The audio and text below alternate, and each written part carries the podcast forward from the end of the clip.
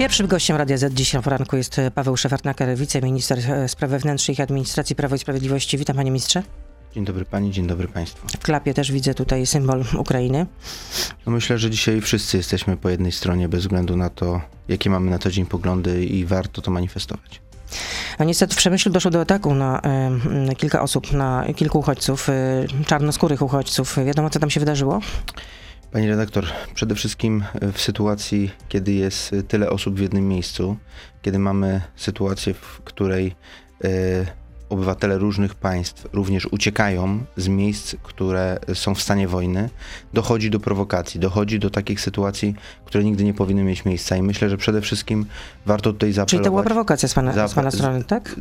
Nie, nie, nie z mojej strony. Nie, z, według pańskiej oceny. Pani, pani redaktor, od, odnotowujemy, że mają miejsca prowokacje przy granicy polskiej, po polskiej stronie i musimy uważać na te prowokacje. Także w sferze informacyjnej pojawia się wiele informacji dotyczących rzekomych przestępstw, które miały być popełniane, to tylko i wyłącznie jest po to, żeby prowokować. Ja chciałbym powiedzieć, Ale że o jakich policja, przestępstwach pan mówi? Nie będę ich powtarzał, ze względu na to, że nie będę powtarzał fake newsów. Wiele informacji w mediach społecznościowych się pojawia, że dochodzi do różnych przestępstw. Policja interweniuje za każdym razem, kiedy trzeba interweniować. I myślę, że nie poddawajmy się też kwestii dezinformacji, bo ci, którzy źle dzisiaj życzą Polsce, życzą, żeby tutaj był chaos, żeby tego typu informacje się pojawiały, żebyśmy my jeszcze między sobą się zastanawiali nad pewnymi działaniami. Chciałbym jasno powiedzieć, że walczymy z tą dezinformacją, także polska policja to są dodatk dodatkowe. A czy ci sprawcy zostali zatrzymani? Nie mam na tę chwilę informacji o zatrzymaniu, jeżeli chodzi po tych wczorajszych, o tej wczorajszej sytuacji w Przemyślu, ale chciałbym jasno powiedzieć, że my wszyscy, którzy pojawiają się na granicy polskiej, którzy uciekają przed wojną, są poddawani stosownym procedurom. Po pierwsze. A jeśli ktoś nie ma w ogóle żadnych dokumentów, to na czym polega ta ja procedura mogę sprawdzająca? W dwóch to wytłumaczyć? Proszę bardzo. Po pierwsze, kobiety z dziećmi absolutny priorytet i starcy ze strony Ukrainy przechodzą priorytetowo, szybką ścieżką.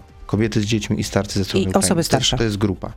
Druga grupa osób to są osoby, które mają dokumenty, są obywatelami państw trzecich, mają dokumenty, żeby móc przebywać w Polsce, przekroczyć granicę. Państw trzecich, są- czyli którzy mieszkali są- w Ukrainie, To są na a to są przykład, osoby pani redaktor, z, a, robią z Afryki, rozumiem, że Tak. Syria, Afga Afganistan. To są na przykład studenci, którzy studiowali y, na Ukrainie, to są pracownicy, którzy pracowali na Ukrainie, na całej Ukrainie. Pamiętajmy, że do nas dzisiaj y, szukają schronienia osoby uciekające z całej Ukrainy, z terenów objętych wojną. I teraz I nie są to teraz tylko tak, Ukraińcy. Dla przykładu, dla przykładu wczoraj ponad 400 studentów z Indii y, z, y, odleciało Samolotem. już do, swojego, y, do swojej ojczyzny, prawda? Oczywiście wśród nich znajdują też się pojedyncze osoby, które nie mają stosownych dokumentów. Te osoby idą inną jeszcze ścieżką, są trafiają do ośrodków y, chronionych Straży Granicznej. Są takie osoby, które nie mają stosownych Czyli dokumentów. jeśli dana osoba nie ma żadnych dokumentów, to najpierw trafia do takiego ośrodka, rozumiem, Tak, tak? i rozpoczyna się procedura jaka Weryfikacji. Tak jest. I pani redaktor, warto powiedzieć, y, ja chciałbym powiedzieć jedną rzecz. No bo też chodzi o bezpieczeństwo Polaków i w ogóle My- wszystkich tych, My w którzy, ostatnich którzy tutaj mieszkamy. dniach y, pokazujemy jako naród, y, że potrafimy zaopiekować się tymi, którzy uciekają przed wojną. I chciałbym jasno powiedzieć, że y, w Polsce szanuje się kobiety, w Polsce szanuje się gościnność, ponieważ część z tych mm, fake newsów, które się pojawiają, wskazują na to, że właśnie wobec braku po- szacunku do kobiet, na przykład niektórych uchodźców, dlatego o tym mówię. W Polsce szanuje się kobiety, szanuje się gościnność No ale i jasno padają- chcę powiedzieć, ale- ale że padają- wszyscy wobec tych, którzy nie szanują naszej gościnności, policja będzie interweniować w taki sposób adekwatny do sytuacji. Czyli rozumiem, że tego typu incydenty, do którego doszło wczoraj w, w Przemyślu, będą po prostu ścigane natychmiast i tacy sprawcy będą karani. Nie, nie pozostaną bezkarni. te osoby, które y, nie, nie zachowują porządku, bez względu na to, czy są obywatele państw trzecich, czy są ci, którzy prowokują na miejscu, będą wobec tych osób wyciągane konsekwencje. Jest dużo więcej policji przy granicy, dużo więcej policji w, w Przemyślu. My również wprowadziliśmy pewne mechanizmy, które już nam pozwolą teraz, żeby na przykład obywateli państw trzecich od kobiet z dziećmi żeby, żeby razem nie przebywali w jednych miejscach, bo tam też może dochodzić do różnych prowokacji. Chcemy y, y, y, Czy także kobiety z dziećmi będą oddzielane od y, osób y, innych narodowości, które przy y, tutaj m, Robimy wszystko, żeby nie dochodziło do prowokacji. tak. przyjeżdżają z Ukrainy, czy też przychodzą, bo nie wszyscy przyjeżdżają, no niektórzy idą ileś tam dni. Robimy wszystko, żeby nie dochodziło do prowokacji. Y, Także y, konsulowie, y, którzy są zainteresowani wsparciem dla tych osób, są na granicy i opiekują się y, częścią z tych osób, tak żeby od razu im zorganizować transport. Ja chciałbym do, własnego, do własnej ojczyzny lub do innych państw, gdzie oni się udają. Chciałbym jasno powiedzieć, że 98% Ukraińców, obywateli Ukrainy, którzy przychodzą do Polski, to są osoby, które tutaj chcą, szukają bezpieczeństwa. Bardzo często jest tak, że osoby y, z państw trzecich po prostu traktują Polskę jako kraj tranzytowy i mówią o tym, że już chcą do Europy Zachodniej lub do swojej ojczyzny, prawda? Wrócić. Więc chciałbym także wskazać na to, jak wygląda mniej więcej sytuacja, jeżeli chodzi o plany tych osób. Y, A ilu uchodźców z Ukrainy aktualnie już przebywa w Polsce? Mamy takie dane? Tak, w ciągu ostatniej doby do Polski y, przy- y, przez granicę ukraińsko-polską y, przyjechało 98 tysięcy y, osób. A łącznie? To jest, to jest pani redaktor, to waż, warto powiedzieć, bo dzień wcześniej mieliśmy 100 tysięcy, czyli jest nieznaczny spadek o, o 2 tysiące osób, ale jedno, czy- czyli nie ma takich s- wzrostów, jakie bywały przez ostatnie dni. Z drugiej strony warto powiedzieć o tym, że w poprzedniej dobie ta procedura po stronie ukraińskiej mocno y, została uproszczona. W związku z tym już nie ma po drugiej stronie takich kolejek, jakie miały miejsce. Pan premier Mateusz Morawiecki, pan minister... Nie ma takich Y, zatorów. Pan minister y, Kamiński rozmawiali ze swoimi odpowiednikami, żeby to udrożnić. Nie ma już takich kolejek. Ale to stamtąd dochodziły informacje, że właściwie, że na przykład osoby, jak pan określa, z państw trzecich, na przykład czarnoskóre, były, jak, były mm, przesuwane na koniec kolejki. Nawet jak już były na początku kolejki, to znowu były przesuwane na koniec Pani- kolejki. pani to stamtąd redaktor, docierały takie Po, po, sygnały. po pierwsze, y, nie mamy wpływu na to, co się dzieje po stronie ukraińskiej. To jasno chciałbym powiedzieć. Po drugie, to jest y, kraj, w którym jest stan y, wojenny, prawda? Tam jest wojna. Tam y, może dochodzić do różnych sytuacji, które mają miejsce na wojnie. My za to nie odpowiadamy, ale z jednej strony musimy mieć tego świadomość, prawda? Nie jest to normalna sytuacja, jest to sytuacja wojenna. Ja pani opowiadam i mówię o procedurach, które są już po polskiej stronie, za które my odpowiadamy. Dodatkowo chciałbym powiedzieć, że e, organizację e, e, Caritas pl- planuje tam postawić takie w najbliższych godzinach miejsca, które pozwolą na to, żeby te osoby mogły mieć po drugiej stronie herbatę, stosowne także wyżywienie. Czyli tutaj, po duże, tutaj duże Po zaangażowanie. stronie ukraińskiej znajdą się takie miejsca, tak? Gdzie będzie herbata, S- kawa. Są takie plany, żeby właśnie tak zrobić, jeżeli chodzi o organizacje pozarządowe, żeby to zorganizowały. E, My od paru dni na przejściu w Medyce, bo to jest największe przejście na Podkarpaciu, e, pani wojewoda Ewa Leniart, której chciałbym serdecznie podziękować, bo jest naprawdę bohaterką ostatnich dni, jest taką osobą, która wszystkie te działania koordynuje i służb zespolowych, niezespolonych, współpracuje z samorządami. E, Organizuje także wyżywienie i wodę, którą przekazuje Straży Granicznej po stronie ukraińskiej i, I to finansuje, odbiera. rozumiem, że to finansuje y, Oczy, to, to są wszystko, Samorząd? wszystko, Pol- czy, to czy są to są dary, środki rządowe? to są wszystko dary z polskiej strony. Ja myślę, że dzisiaj A, czyli to są, to są y, Panie redaktor, ja nie wiem, czy w tej chwili akurat y, wyżywienie, które jest na granicy, to jest akurat y, z samorządu, z rządu, czy, czy od osób prywatnych. No, to, wszystko, to wszystko jest zbierane. Na przykład wczoraj y, rozmawiałam z, z prezydentem Przemyśla i mówił, że 100% darów podchodzi, pochodzi od prywatnych darczyńców albo od firm. I że firmy też dosyłają nawet tiry.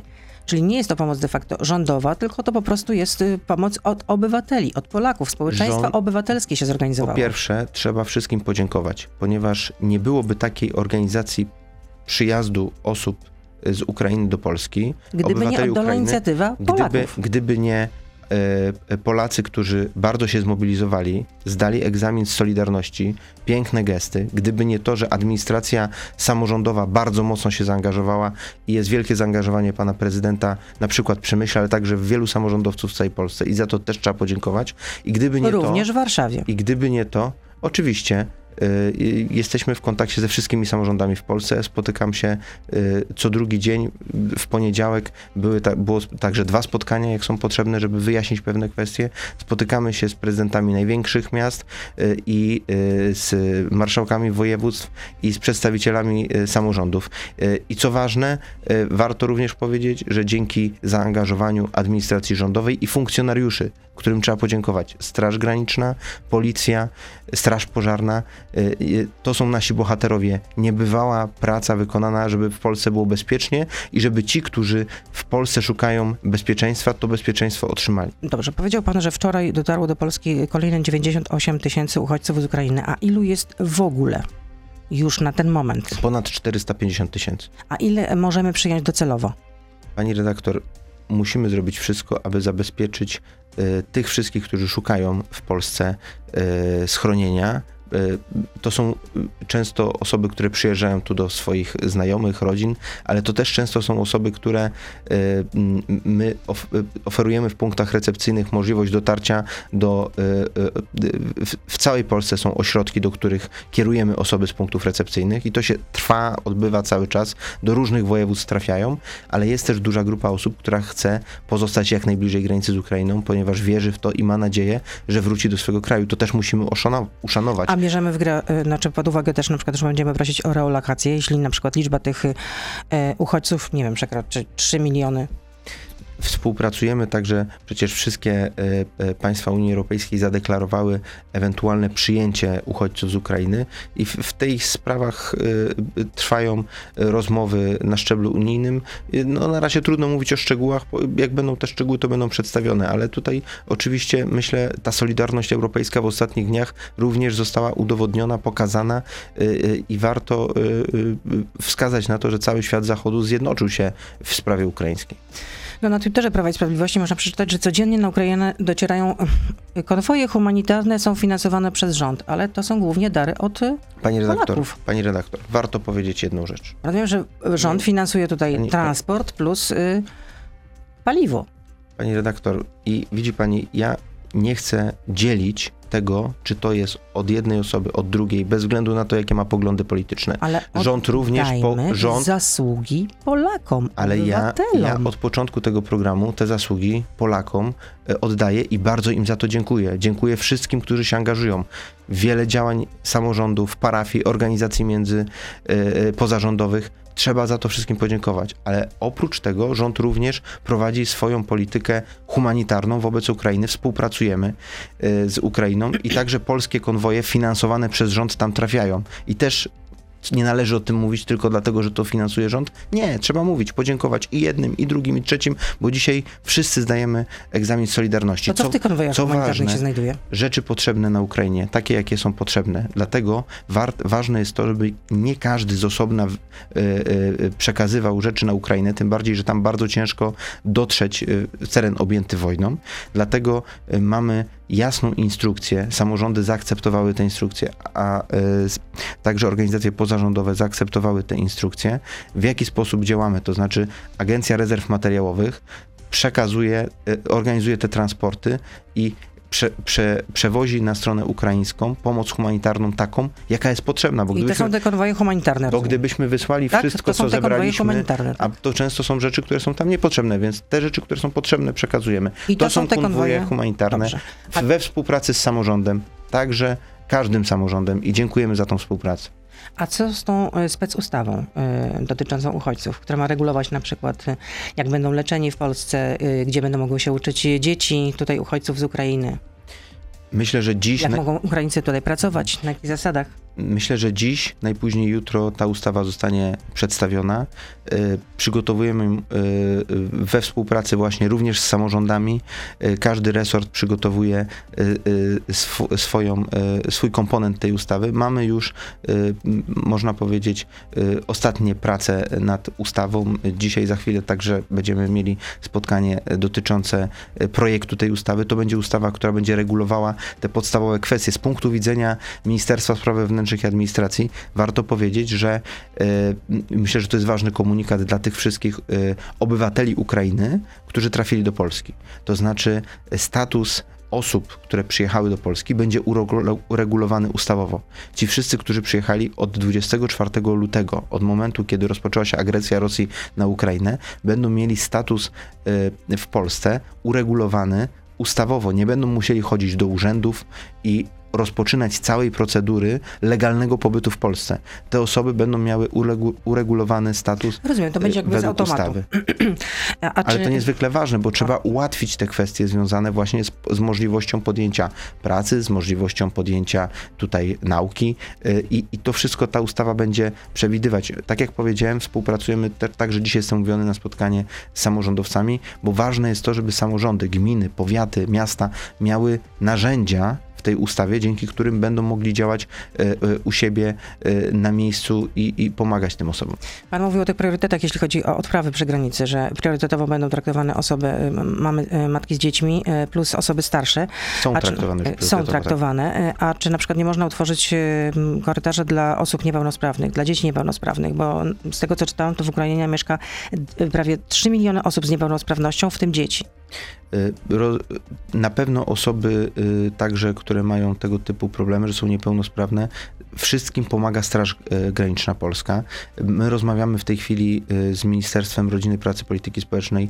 Dzisiaj wdrożymy pewne działania, które pozwolą, aby te osoby szybciej trafiły do gmin, do powiatów, tam, gdzie są ośrodki, czy też przygotowane, przez kogokolwiek, nieważne, żeby nie dzielić, kto przygotował te miejsca do, do stałego zamieszkania tych osób i y, chcemy, aby były po polskiej stronie przyspieszone procedury, tak żeby wszyscy wiedzieli, gdzie mogą trafić osoby, które potrzebują większej pomocy ze względu na swoją niepełnosprawność. I jeszcze jedno pytanie, czy polscy strażacy pojadą na Ukrainę, żeby pomagać? No bo tam pożarów jest y, co niemiara. Polscy strażacy zorganizowali piękną akcję e, z, z, we, przygotowali we współpracy, we współpracy, we współpracy ze strażakami e, ukraińskimi. Pomagają, jeżeli chodzi o kwestie związane z sprzętową. E, Ale czy pojedą na Ukrainę? E, cała pomoc humanitarna dla strażaków tam trafiła i pomagamy w taki sposób, w jaki w tym momencie możemy pomóc. Czyli nie ma takich planów, żeby polscy strażacy pojechali do Ukrainy. Pomagamy, pani redaktor, w taki sposób, w jaki możemy pomóc. Jeżeli będą takie plany, to będziemy o tym mówić. Na, Ale... tę, chwilę, na tę chwilę pomagamy Ale nie ma takich ram prawnych, nie możemy tego zrobić? Na tę chwilę pomagamy sprzętowo i pomagamy y, Ukraińcom w tym, w czym y, oni y, tej pomocy potrzebują i o jaką pomoc proszą, taką pomoc humanitarną otrzymują. Dobrze, dziękuję za to spotkanie. Paweł Szefernak, wiceminister spraw wewnętrznych i administracji był z nami. Dziękuję bardzo. Dziękuję. To był gość Radia Z. Słuchaj codziennie w Radio Z i na player radioz.pl.